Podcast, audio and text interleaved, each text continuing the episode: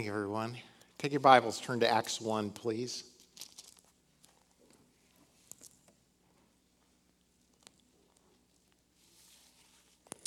Acts chapter 1.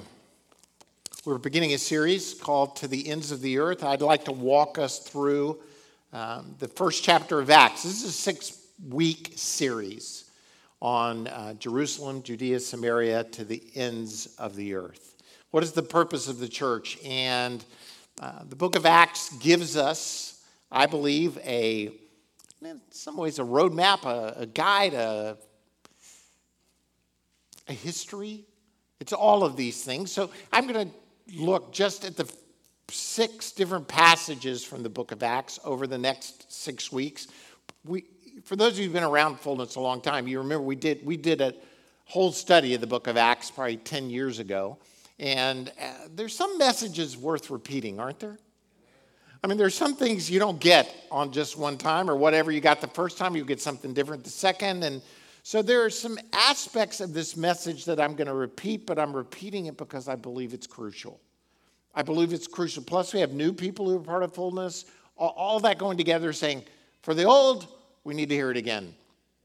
For the new, you need to hear it probably again. So we're going to look at Acts chapter 1. So turn there with me. It says in Acts chapter 1, verses, um, starting at verse 1 In my former book, Theophilus, I wrote about all that Jesus began to do and to teach until the day he was taken up to heaven. After giving instructions through the Holy Spirit to the apostles he had chosen, and it says, After his suffering, he showed himself to these men and gave many convincing proofs that he was alive he appeared to them over a period of 40 days and spoke about the kingdom of God. So, a little background without going too much in depth. Luke Acts is a two volume set. It, it, we're, we're jumping into the sequel. Acts is the sequel to the Gospel of Luke. Um, we're going to study Luke, by the way, starting at Advent in December and going all the way through May. I haven't preached through the book of Luke, so if you want to kind of read ahead, we're going to look through the whole Gospel of Luke. Um, it's going to take us a while. You, you just don't breeze through Luke. It takes a little while to look at. So we're going to look at the Gospel of Luke, but this is the second volume. And the beginning of the first volume also starts with a recommendation of this dude, Theophilus, who we don't really know who he was.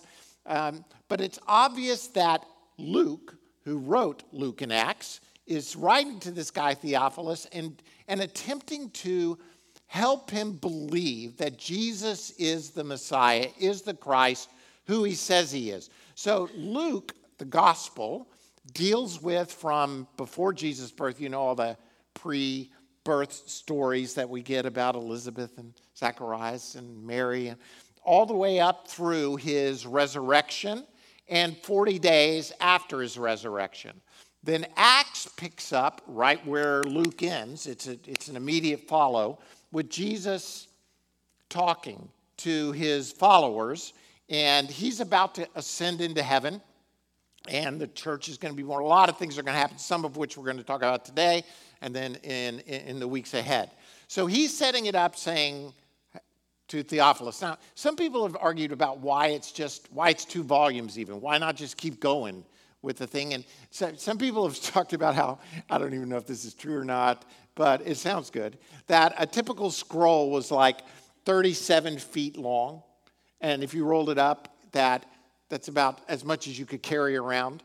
You know, we didn't have books, you know, like this, and we definitely didn't have iPads. I got like hundreds of books on this thing, and um, but back then it was written on a scroll. And so Luke is a pretty long volume, and then Acts is a pretty long volume. So he divided it up in two so it could be carried around. I, I don't know if that's the case. It's a great story, though, right?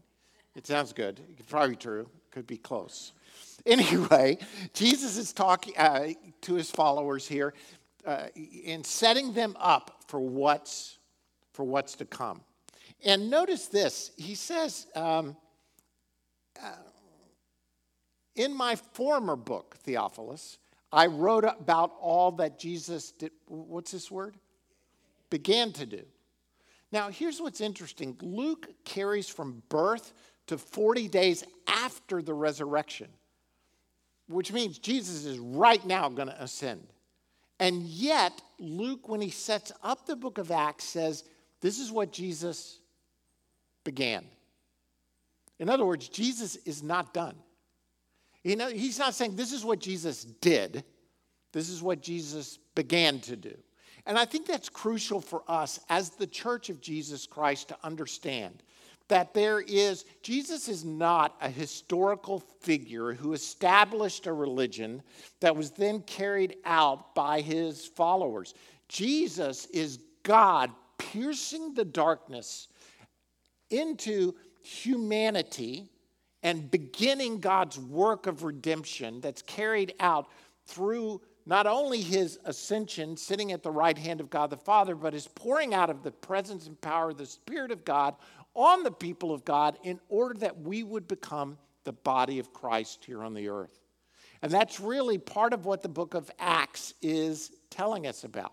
Now, I don't know if your Bibles have this. Some Bibles have like Acts of the Apostles, Acts of the Church, Acts of this, Acts of that. Acts is just called Acts. Uh, it, it, it's really not a definition of what it's the acts of. Now, it's going to be the church, and we're going to see the history of the church in what follows, but it is.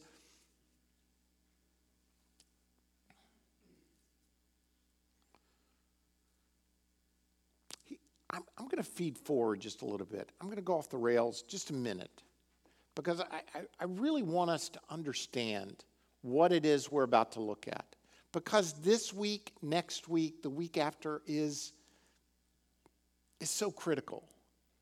It's so critical for us because we've been given a mandate.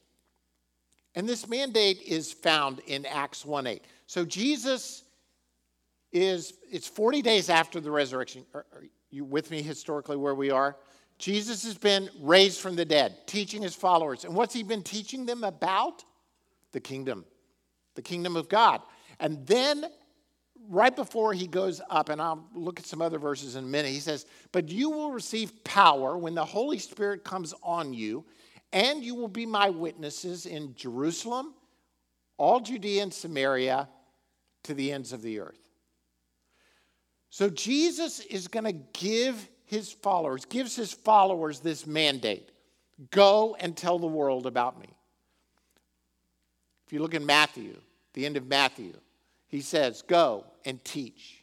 Go and be my witnesses, teaching them to observe all things whatsoever I've commanded you. And lo, I'm with you always, even unto the end of the earth.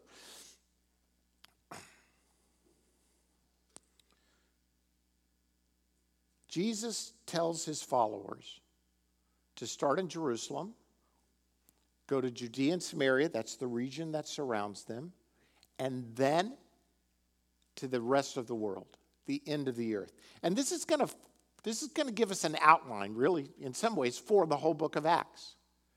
Jerusalem, chapters 1 through 7, Judea, Samaria, chapters, what is that, 8 through 12, and then the rest of the world. So by the end of Acts, the message of Jesus Christ is going to move from these 120 followers that he's gathered together in Jerusalem until it's preached in the very capital city of Rome. In Philippians, we see that even the household of Caesar has received the message of Christ. Now, we don't, it's hard to wrap our heads around this. It, it would be like, I can't even, I can't even compare it really. But let's say we've got 120 people in this room, approximately. This is it. This is everybody. I'm going to trust the entire redemption of humanity to you. And let's just pretend that you've never, ever left Alabama. In your entire lives, you've never been anywhere, probably, but really Jefferson County. That's the limit of your. And now I'm saying to you, wait, Holy Spirit's going to come upon you, and then you're going to go be my witnesses, not only here, but to the rest of the state and the south and to the very ends of the earth. Go get them. I mean, we can't even wrap our heads around this mandate that he gives this 120 followers. You know, it's, it's think about it. He's been ministering three years, and really, this is the, this is the circle, this 120. This is the group that he's really, uh, there have been a lot of other followers and people who've been around, but this is really the core. And he's saying to him, I want you to, I want you to go. Most of us have traveled or, you know, I went to Mississippi yesterday. That seemed like the end of the earth. I'm just joking. I took my last daughter to college.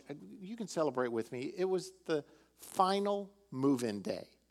After 12 years of move in days of kids to college, this was it for me. Turn the page. We're sad and thrilled at the same time. Our youngest daughter's a senior this year, so. Where was I? Oh, I went to Mississippi. These guys have been nowhere, really, as far as we know. Add on that the fact that, that Judaism was considered a small religious sect in the overall context of the Roman Empire. And these guys, these guys had some attitudinal issues with uh, those who weren't Jewish. And so Jesus is saying, take this gospel not only geographically, but they don't even realize it yet, but he's really saying, take it to all the peoples. It's going to have, there's going to be some breakthroughs that come as a result of the Holy Spirit. This is the mandate of the church take the gospel. Take the gospel to the end of the earth. I'm going to come back to it. I said I was going to feed forward. Here's my issue we've lost the mandate. Not just us, but the church has lost the mandate of the gospel to be witnesses, to share it to the end of the earth. What is the purpose of the church? Again, I, I have to believe, based on what I read from the book of Acts, it, we are not a social organization. We do that. We're not, we're not a, we are not a care organization, though we do that. In other words, I give a cup of water, right? I care for people. But why do I give a cup of water? I give it in the name of Jesus. I give it glorifying God. It has to all come back to the mandate of glorifying his name in all the earth. We're not an education institution, though we do that.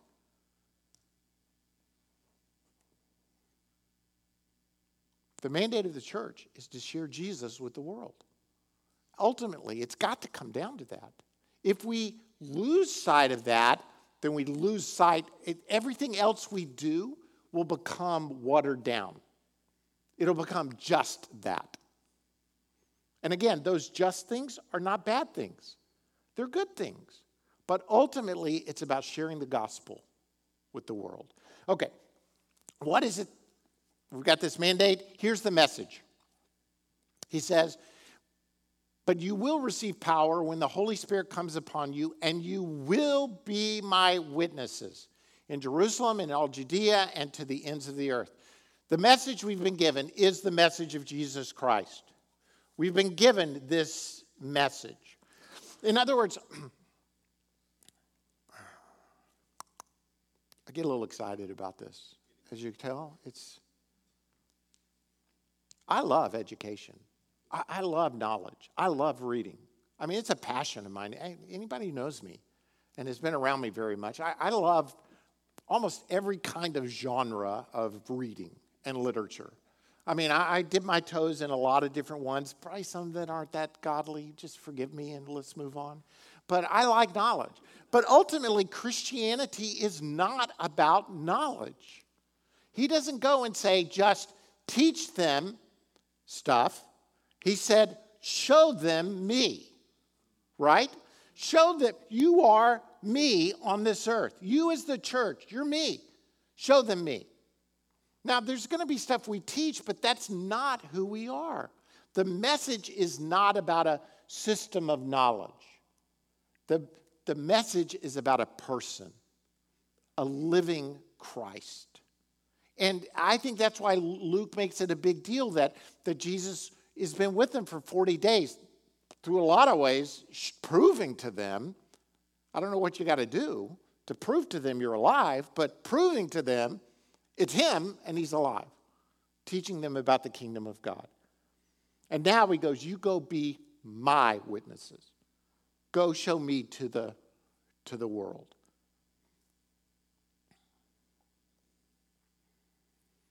And how are we going to do it? But you will receive power when the Holy Spirit comes on you. You'll be my witnesses in Jerusalem and Judea and Samaria and to the ends of the earth. I've talked about this so many times. I, I, feel like for those of you who've been here a long time, I, I really apologize, but I'm going to say it again. We have no hope of doing this without the power of the Spirit on us. We got no, we have no ability. As I've said a number of times, I was raised Baptist, born Baptist, whole life Baptist, Baptist college, Baptist seminary, Baptist. Love my Baptist heritage. Great Commission is, you know, right next to John 3:16 is our favorite verse. Go. But the thing I missed for at least 20 something years of my existence was where Jesus says, All authority has been given to me. Now go. And then this passage, which says, But wait till the Holy Spirit comes upon you, then go in power. See, how did Jesus receive the authority of God? I, I believe it's by the power of the Spirit. The Spirit of the Lord is on me. I mean, he was God in the flesh. We, we, we don't understand this um, fully God, fully man. But Jesus did say, I can only do what I, I can only say what I hear the Father saying. I can only do what the Father tells me to do. I mean, there's some Spirit of God. I believe Jesus is passing on this authority to his followers the authority of the power of the Spirit to be upon them in order to accomplish. Now, this is, theologians have debated this for a long time and are going to continue to do so. But we, as followers of Jesus Christ, however you want to frame it, the only way we can go and accomplish this mandate with this message, this mission, if it were, is by the power of the Holy Spirit that indwells us and infills us. His power, His might, His presence upon us. The Spirit of the Lord is on me, Jesus said, because He has anointed me to preach good news to the poor. He has sent me to proclaim freedom for the prisoners, recovery of sight for the blind, to release the oppressed, to proclaim the year of the Lord's favor. That's what we're to do. Prepare. Preach by the empowering presence of God in our lives. We need the power of the Spirit. We have to have the power of the Spirit. Here's my problem.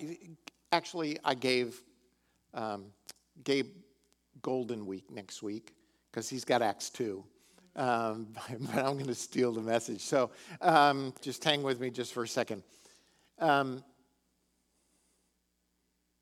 we, we are, for lack of a better term, a charismatic evangelical Baptist church, whatever that mix looks like. We fully embrace the Word of God, we fully embrace the Spirit of God.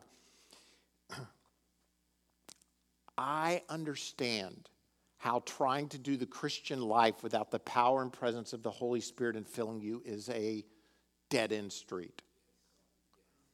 I mean, I've been there, I've been on that dead end. I've run into that wall a number of times. I've had my nose bloodied as a result of trying to do it myself, do it myself. Just, you know, I think I can, I think I can, I think I can, I can't, I can't, I can't. Only by the power of the Spirit indwelling me can, I, can we, can I, can any of us accomplish living the Christian life as a, as a norm much less sharing this gospel with the world around us. We need the power, we have to have the power and presence of the Spirit of God. There is no option. Hang with me for a second. So, what is the mission of the church right now, in this age, in this period? It's to share the gospel, right? Are you, do you not agree? Okay, to share the gospel. How are we going to do it? The power and the presence of the Spirit of God on us. So, what, what, what's the whole gifts of the Spirit about? What, what's all the, you know, 1 Corinthians 13 and 1 Corinthians 12 and Romans 12 and Ephesians 4? And what, what's that got to do with anything? Here's what, thanks for asking. Um, this is what I believe it has to do with. Look, we are the church of Jesus Christ, correct? We are his, his body now. Why are spiritual gifts given according to 1 Corinthians 12, Romans 12, Ephesians 4? The equipping of the saints for the building up of the body of Christ, for the building up of the body of Christ. But why is the body of Christ built up? To share the gospel, right? Are, are you still with me? So, Spiritual gifts are given for the building up of the body of Christ so that the body of Christ can then share the gospel with the world. So we, at times, we pick and choose what we like of all of this message without putting it all together to see here's what Acts 1 is telling us Jesus, the gospel, died, resurrected, about to be ascended to the right hand of God the Father, says to his followers, Go and wait. Spirit of God is going to come upon you. You're going to become the body of Christ. You're going to go and be my witnesses. Be built up as the body of Christ. Be strong. How? By the power of the Spirit. That's what spiritual gifts bring, so that you can share the gospel. Uh, we, we believe that all the gifts of the Spirit are available for today. Now, you may come from a different background. You don't believe all the gifts of the Spirit are available today. I'm not going to get into the argument of that discussion, but we all have to, at some point, agree there is a thing called spiritual gifts. Otherwise, we're going to ignore the Bible. And those spiritual gifts are given for the building up of the body so that the gospel will be proclaimed. Why, do we, why would we bother to have a service? Like, uh, Thursday night is a great example. We have a I'd love for you to come. Chris and Tom and Cindy lead a, a service, kind of a prophetic ministry service. Why do we have that? For the building up of the body of Christ, so that the gospel will be proclaimed. If all that service were to be was just kind of a little internal thing, a little show for the Christians, a little time of, but the gospel doesn't come out of it, we've missed the mark. Do you understand? Charismatic Pentecostals, in large part, have missed the mark. They've taken the sign and the wonder and they've stopped at the sign rather than going to where the sign points toward. They, they just camp out at the sign saying, This sign is so great. Tuscaloosa, 42 miles. I love that sign. You know, they just love the sign so much that they forget where the sign is pointing. The sign, we're going to see in the book of Acts, Holy Spirit's going to come, fill people with power. Things are going to happen. With Peter, John, go to the crippled guy who's begging, Silver and gold have I none, but what I have, I'm going to give you. What do they have? They got Jesus. I'm going to give you Jesus. Declare healing, gospel is proclaimed. Whenever signs and wonders are in the book of Acts, they're accompanied by a proclamation of the gospel.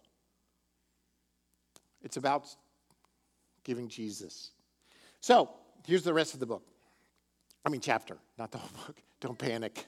I know I would if I were you. Here, here's what goes on and happens. On one occasion, while he was eating with them, he gave them this command do not, I'm backing up into verse 4. Do not leave Jerusalem, but wait for the gift my father promised, which you heard me speak about. For John baptized with water, but in a few days you will be baptized with the Holy Spirit.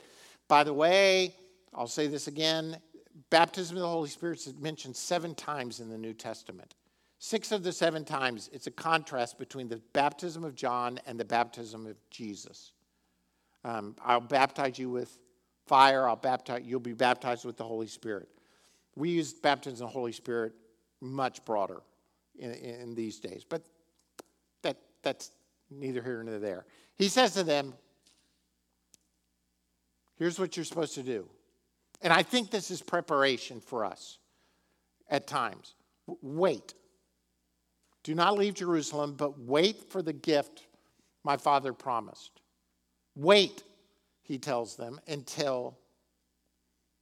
Now, if this may not be a big deal to you, but I would have said, How long? Right? He just says, Wait until. Now, we know it's going to be 10 days because we've seen the story. It's going to be 10 days before the Holy Spirit comes. But they didn't know that. They just got to go wait until.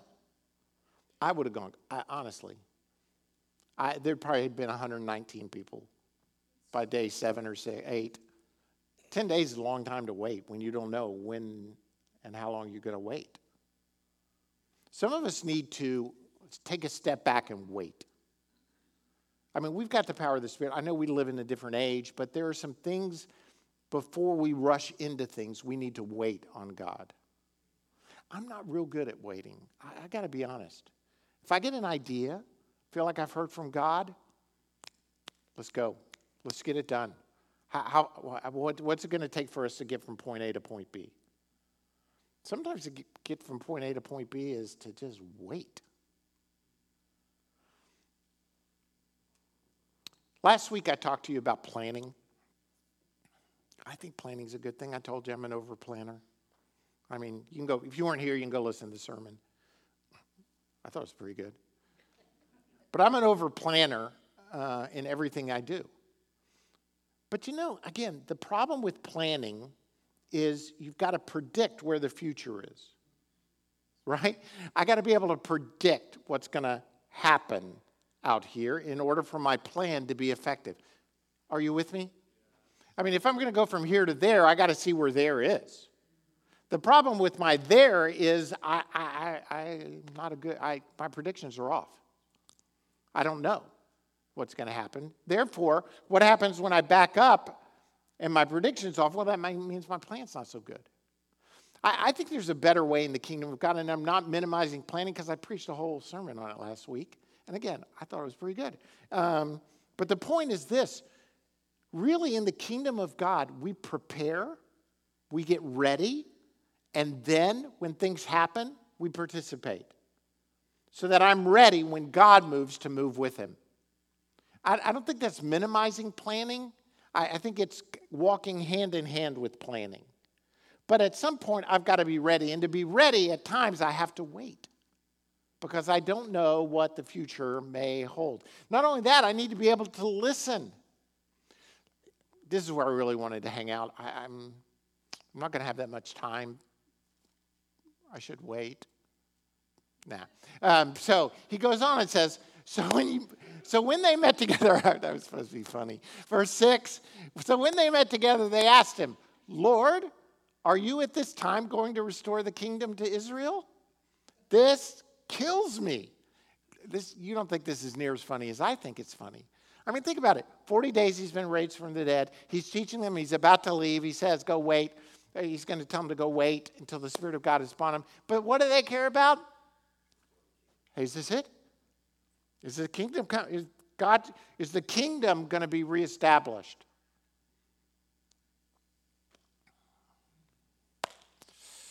Oh man, I could get in so much trouble here.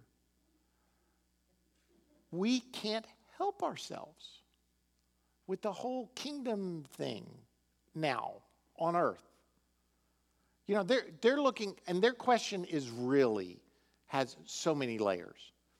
But they're really saying, we want Israel restored to a political kingdom power. Is this the time?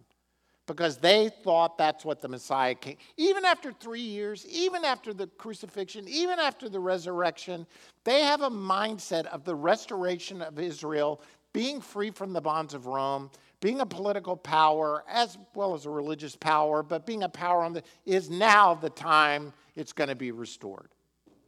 We can't help ourselves but see the same thing at times.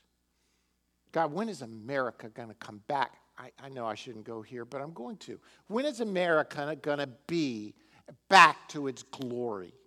Well, first of all, I'd like to say that the glory that America supposedly was was never really as great as we think it was. That's my view. It was always, it was good. And I'm not minimizing America. I'm just saying we are the people of God. We have a higher call than an elevation of a political power. We have a message that there is a Savior who wants to redeem you from the pit of hell, from the death that you're in spiritually, and have you walk in life now and for all eternity. Now, God's going to use America. I'm not minimizing who we are. I, am very, I, honestly, I'm very nationalistic. I still get choked up at, when I do watch the Olympics and somebody gets a gold medal and the national anthem. I cry almost every time. I get all choked up. I'm very national. But that America's restoration as a political and national power is way down on my list of things that God has called me to do.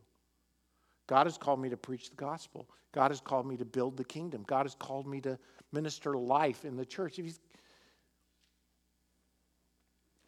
Lord, when it, are you going to restore the kingdom at this time? He says to them, It's not for you to know the times or dates the Father has set by his own authority, but you will receive power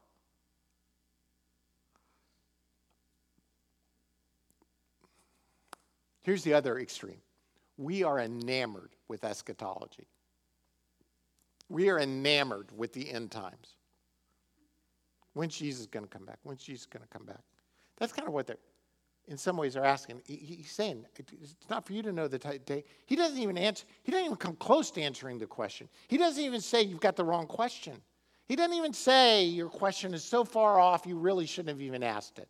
As a matter of fact, it's not going to happen. Or he could have said anything because I, I, don't, I don't really know. He doesn't even buy, he just says, it's not for you to know. Wait a minute. I need to know everything before I go. Wait, I, I need to know it. Here's what's really fascinating. When he says Jerusalem, Judea, Samaria to the ends of the earth, my understanding, and I usually ask Dave these Greek questions when we run together, but I had to go to Mississippi yesterday, so I couldn't run with Dave, so I couldn't ask my theological questions, make sure my Greek is right. But let's just pretend. And if it's not, just go with me.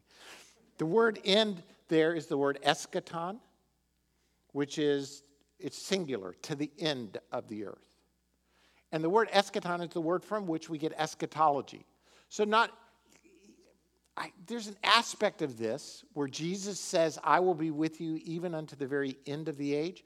I, I, I think he's talking both geographically, I'm to the end of the world, and chronologically to the end of the world. In other words, it's not for you to know, but you're going to receive power and you're going to keep sharing the gospel Jerusalem, Judea, Samaria, ge- geographically to the very end of the earth, and you're going to keep proclaiming it to the very end till I return again. So, listen. Now, both of those are things are true, even if that Greek word is a little off, but I like it. So we'll go with it for right now, okay? And most of you aren't going to go look in your Greek Bibles tonight anyway. They all joined together constantly in prayer, along with the women and Mary, the mother of Jesus, and with his brothers. His family is part of the 120. They're in unity together. They are all in one accord. My kids used to joke this is about he, Jesus drove a Honda because they are one accord. Yeah, thanks, Dottie. Thanks. You know, and there are old jokes about uh, Jesus says, if two or three are gathered there, there I am in the midst of them. And if we can ever find two or three people to ever agree about anything, he's going to be there. But we can't, you know, if the church ever does agree about anything. The church was in unity together, seeking after God. They were praying together. They all joined together constantly in prayer, along with the women and Mary, the mother of Jesus, with their brother. They were praying. They were, there was an order to everything they were doing. Look, I could, I could preach a sermon on everyone, and I've already kind of taken you to some kind of thoughtful, hopefully, places. But one of the fascinating parts about this is Peter gets up and talks about it's necessary to choose one of the men who have been with us the whole time the Lord Jesus went in and out among us. What is he talking about? He's talking about replacing Judas. I would have said, you know, 11's plenty. You know, really, 11's, 11's great. But they knew the Word of God. They knew there needed to be 12. 12 tribes of Israel, 12 of, you know, 12 of us. There needs to be 12. Needs to be 12.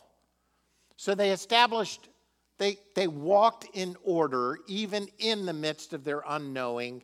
They're waiting, their prayer, while they're preparing, they said, We're going to follow God's order.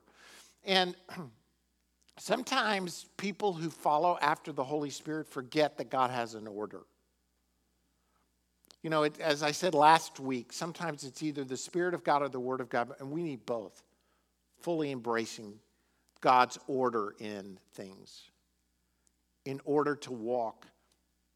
Now, is this not fascinating? How did they choose this 12th guy? They didn't, I, I find it fascinating, they didn't vote. Okay, there are 120 of us. Let's vote on who's going to be the 12th. Everybody who thinks it's this guy, raise your hand. This guy, raise your hand. No, they, they, they drew lots. Okay. Some kind of bag with probably his name written on a chip in it. And they shook the bag up and they reached in and they go, okay, you're it. You're the 12th apostle. Seems kind of haphazard, doesn't it? They trusted God that much. God's going God's going to show us. This is a fascinating chapter to me. This whole get ready. You know, and right in the middle of the chapter, I didn't even talk about Jesus leaves them. He, has gone. and it cracks it because they're just like standing there staring up at heaven. Jesus is gone, and an angel or a messenger appears and says, The same Jesus, he's going to reappear in like manner. I mean, they're just so staring. They, they needed an angel to say, That's it, that's the end. that's, that, that's it. He'll be back someday, but now's not the time. Because they were probably thinking, Jesus, what are you going to do? Yeah, when we, we, when we say, wait, here? I've told you the story, and I'm going to close with this and pray. And a couple years ago, we went with Rob and Shannon to Israel, and just through a haphazard set of events, we end up in a cab with a guy named Wally, who's who's wearing a "Make America Great Again" cap, and he's going to take us to Bethlehem, and you know, Rob and I are all into it, and the, the girls, they are not into this at all. You know, we're paying this guy $100 to take us to Bethlehem in a cab we've never seen, and we heard we shouldn't go to Bethlehem, but we're going to go anyway because Wally's going to take us there. And he has friends. And we get in the car with Wally, and I'm in the front seat. Rob's in the back seat with Shannon and Kathy. We're talking, and he says, Where you been here? Because we're on the Mount of Olives, okay, which is right across from Jerusalem we're at a church and he's outside of it and he goes, Where you been? And said, Oh, we went to the Church of the Ascension today. Which Church of the Ascension did you go to? Well, we went to this one. He goes, Oh, no, that's not the real one. And I'm like, There's more than one? He, and he's like, Yeah, there are like five of them here. And he goes, But I know the real one. I know the real Church of the Ascension. He goes, It's also the place John the Baptist was beheaded. I'll take you into that chapel. He had his head cut off. Jesus ascended from right there. And I'm like, Really? Yeah, well, I, I know the nuns there. We'll go. We'll go. This is an Arab guy. so this is the time we pull up to this big metal gate with this huge wall. And Wally is honking his horn at the big metal gate. And Shannon's in the back texting her daughter saying, If I die, this is where you can find my body, whatever this location is right here they open the gate and we drive onto these church grounds and it is this huge private kind of orthodox church where jesus and unlike the earlier one that i'd been to it was kind of a mountainside kind of and as i was preparing this sermon i was just thinking of as dumbfounded as we were this day How dumbfounded they must have been that day. Just like clueless. Like, what, what, what next? They're going to go wait 10 days, and then everything is going to change. Today, if you're here and you are in a place where you're like, I, I don't know what God is doing, I don't know where I'm going, I don't know, I want to encourage you prepare your heart, receive the Holy Spirit. Know that your call is to share the gospel no matter what. There may be other decisions that need to be made, but receive Him and walk in the power of the Spirit, proclaiming the good news of Jesus Christ to the world around. Lord, we thank you this morning. And I pray that our hearts and minds will be ready for your purposes and plans to be accomplished on this earth. Lord, we are the church of Jesus Christ. We've been called after your name. We have, we have been founded by you and, and given the message of reconciliation. We are your ambassadors, and we want to do all the stuff you told us to do, Lord. But God, I pray that today we would realize we can only do it by your empowering presence in us and among us. So, Holy Spirit, come and may we take this gospel to the end of the earth. Let it begin in our homes, with our families, and our children, and our schools, and our workplace, and our uh, neighbors, city around us, our state may be transformed by the gospel, and then may keep just pressing forward, pressing forward to the end of the earth. But it's not by our might or our power, but by the Spirit of the Lord. Thank you, Lord. Come, Holy Spirit. In Jesus' name.